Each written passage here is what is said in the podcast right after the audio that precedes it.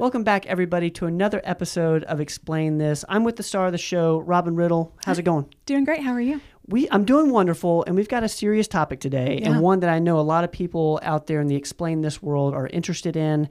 And we're going to talk about early treatment. And For COVID. for early treatment for COVID, it's become such a thing. I know. I know. It's just like a, you know, it's like Madonna, one Yeah. word, early treatment.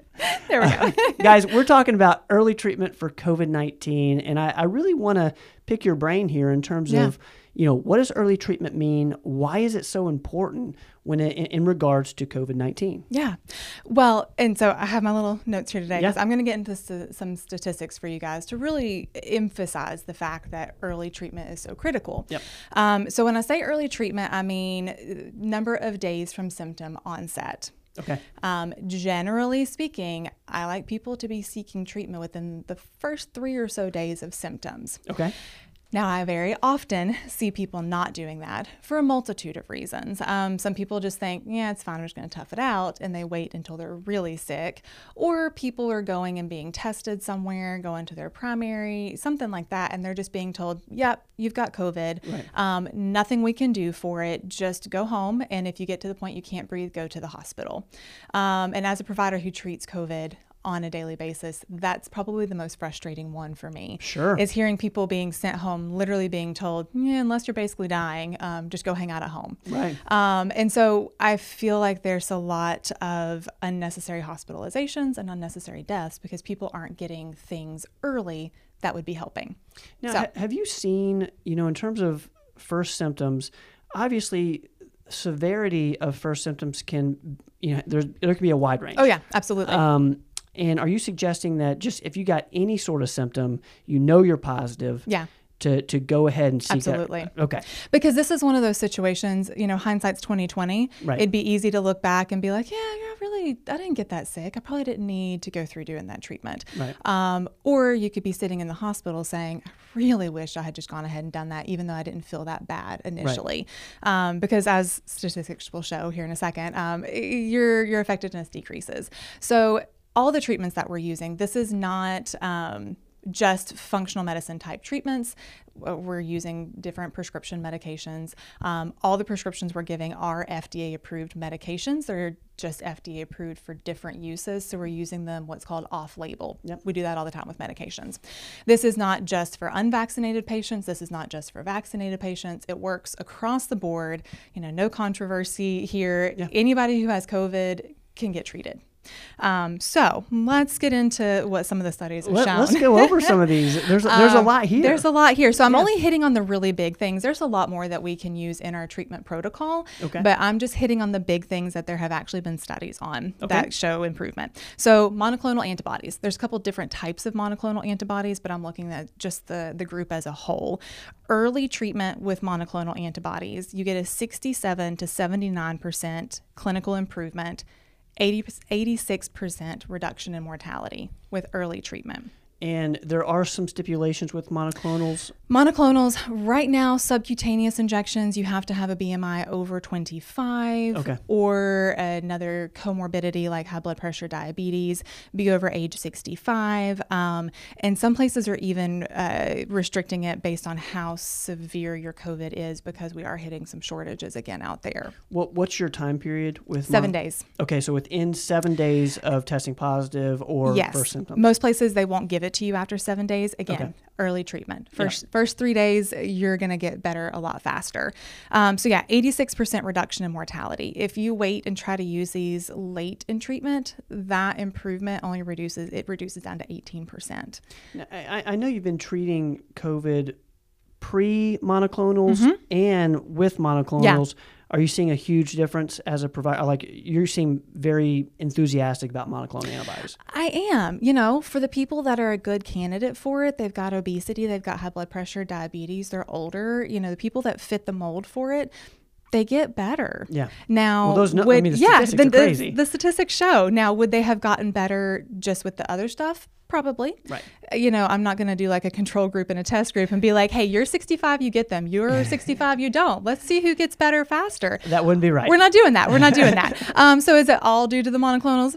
No, everything right. else we're doing is helping as well. But yeah, you only get 18% improvement if you wait until later in treatment. Okay. Um, ivermectin. So prophylactically, ivermectin, and we are using this prophylactically as well. Ivermectin has shown up to an 85% effectiveness in preventing ever getting COVID. Wow. Okay. 85%. Wow. Um, so this is why we use prophylactic ivermectin all the time. Um, but even starting ivermectin once you have gotten COVID, 66% symptom improvement if started early. That goes down to 38% if you wait and start later in, in treatment. Wow. In clinical course. Yeah. So again, early. Drastic. Uh, drastic. Yeah. Melatonin, 78% improvement in clinical course, 91% reduction in hospitalization um, if started early. Okay. I- improvements go down to 70% if you wait until later in clinical course to start it. Uh, melatonin oh, yeah. prophylactic- prophylactically okay. and also treatment wise. Um, melatonin has a great anti inflammatory effect to it, really helps. Um, quercetin, 79% improvement early, goes down to 24% if we wait till late. Vitamin D, 81% early, drops down to 56% if we wait till late. Budesonide, which is an inhaled steroid, 82% improvement in clinical course if we start this early, drops down to 39% if we're waiting until people are really sick. Wow. Wow. Um, fluvoxamine, which is a um, it's a SSRI, it's an antidepressant that we've been using. 89% improvement early, 40% late. So everything, remdesivir. Now this is the one, and there's yeah there's some controversy to remdesivir, and that's only in um, hospitals. That's only given in hospitals, okay. and it's interesting because the clinical indications are actually again for early treatment, but people aren't getting this early because they're not getting it till they get in the hospital, and they're really bad sick by the time they get in the hospital. Got it. So depending on what studies you look at, some show 19% improvement in the studies. Other studies I've looked at show up to a 36% worsening in clinical course with wow. remdesivir. So I tell people don't rely on like, hey, I'm just going to go to the hospital and I'm going to get remdesivir and I'm going to get better because that's not the case. And that that kind of seems like the the message of this episode is like don't wait for don't that. wait yes yes the whole goal with covid is to keep you out of the hospital if you have to go to the hospital improvement and the the whole clinical course, the mortality rate, everything's worse yeah. if, if you're waiting till you get to the hospital to get any sort of treatment. Yeah. So again, even if you're opposed to ivermectin and you don't want something like that, um, even just getting azithromycin, which is a, the medicine that's in a Z pack, it has antibacterial but also antiviral and anti-inflammatory properties. COVID is an inflammatory process, um, so of course you know we're using steroids and things like that a little bit. It, it, those we wait till about day four to five five just because the way that COVID works, we don't always start prednisone right away. But all these other medications, even if you just get on high dose vitamin D, high dose vitamin C, bump up some zinc, things like that, all of that done early improves your chances of getting better and getting better fast. And, and when you say early again, you mean within the first uh, couple days of first couple of days of okay. symptoms. Yeah. Okay. So what should they do then? At that point, you know, they got symptoms. Yeah. Just call the office, and I think we've done a video. We, we have of okay. how to be a COVID patient. Okay. Call the office, get in as a patient.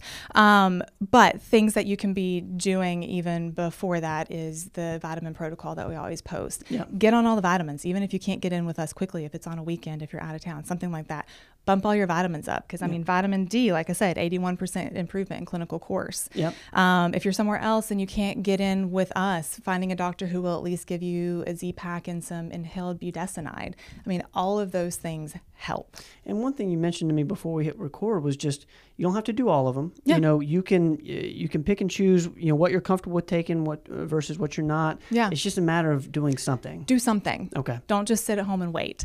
Um, and so that's that's what gets so frustrating as a provider. Again, yeah. it's just people being told go home and sit and wait. Yeah. Um, and you know what we pick to do, partly based on the patient and partly based on uh, you know patient preference, but also how bad they are.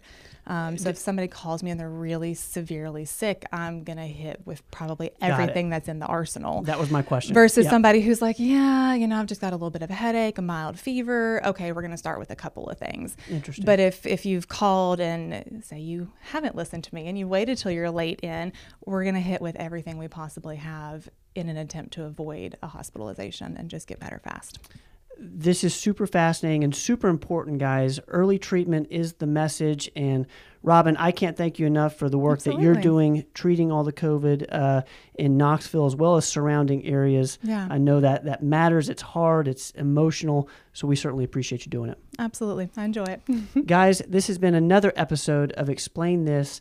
You name it, we explain it. We'll see you guys next time. Don't go away.